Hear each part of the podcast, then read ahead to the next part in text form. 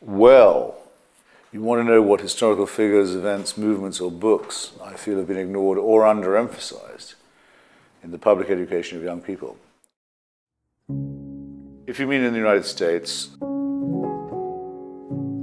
I think that the study of the founding of the country, the emergence of the United States as the world's first and only, still only, um, secular democratic republic, federal republic, um, is terribly understudied these days. The, the likelihood that there wouldn't ever have been a revolution if there hadn't been a, a inter-imperialist fight between England, Spain, and France.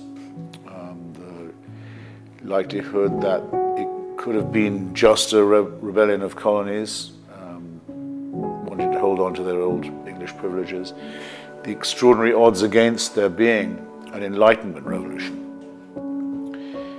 sponsored by people like Thomas Paine and Thomas Jefferson, who really believed that the United States should declare not just for its own rights, but for the rights of all men, which is the great breakthrough based on the writing of John Locke and other Enlightenment figures, is the, is the most ignored and underemphasized.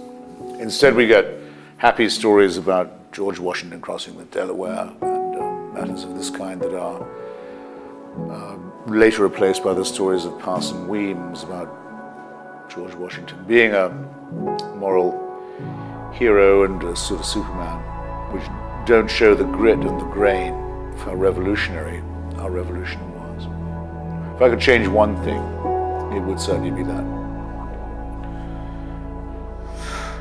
And the great book to read, since you imply that I should mention one, would be Theodore Draper's book, The Struggle for Power, uh, which is a very good history of the germinal events without which the American Revolution couldn't have taken place or would have taken a different form.